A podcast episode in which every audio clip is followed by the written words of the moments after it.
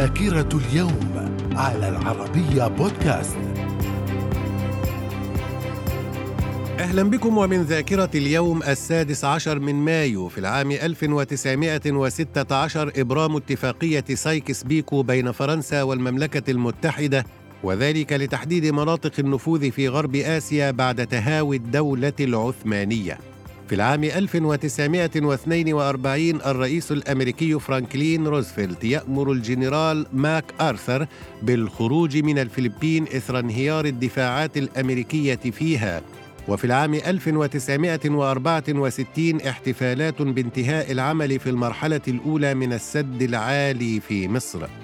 في العام 1975 فريق تسلق نسائي ياباني ينجح بالوصول إلى قمة جبل إيفرست ليكون أول فريق نسائي يصل إلى قمة الجبل. ذاكرة اليوم. ومن ذاكرة السادس عشر من مايو في العام 1988 عودة العلاقات الدبلوماسية بين الجزائر والمغرب بعد قطيعة دامت اثنتي عشرة سنة. وفي العام 1989 اغتيال مفتي الجمهورية اللبنانية الشيخ حسن خالد وذلك بتفجير سيارته. في العام 1993 انتخاب سليمان ديميريل رئيسا لتركيا. وفي العام 1999 أمير دولة الكويت الشيخ جابر الأحمد الصباح يصدر مرسوما أميريا بإعطاء المرأة حق الترشح والانتخاب في الكويت وقد أسقط مجلس الأمة هذا المرسوم بعد إجراءات الانتخابات ذاكرة اليوم ومن ذاكرة السادس عشر من مايو في العام 2002 فوز النادي الأهلي على نادي الزمالك المصريين بنتيجة 6-1 في أكبر نتيجة للقاءات الفريقين عبر التاريخ. في العام 2003 هجوم إرهابي على مدينة الدار البيضاء المغربية وهو ما عرف بتفجيرات الدار البيضاء.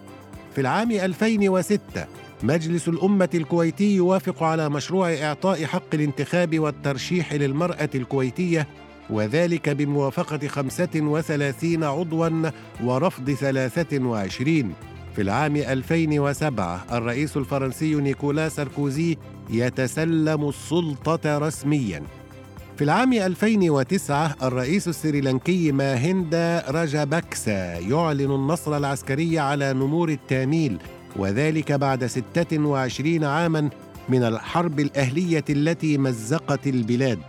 وفي العام 2015 محكمة مصرية تصدر حكما بالإعدام على محمد مرسي الرئيس المصري المعزول.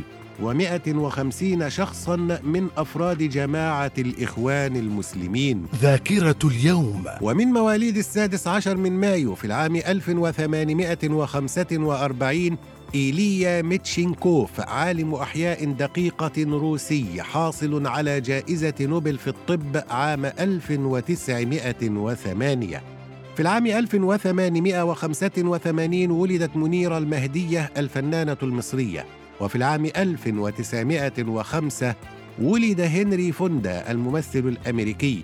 في العام 1942 ولد ياسر العظمة الممثل السوري. وفي العام 1983 ولدت المغنية اللبنانية نانسي عجرم. ذاكرة اليوم. ومن وفيات السادس عشر من مايو في العام 1926 السلطان محمد السادس سلطان عثماني. وفي العام 1989 توفي الشيخ حسن خالد مفتي الجمهورية اللبنانية. وفي العام 2006 توفي عبد الله زكريا الأنصاري الأديب الكويتي. ذاكرة اليوم. إلى اللقاء.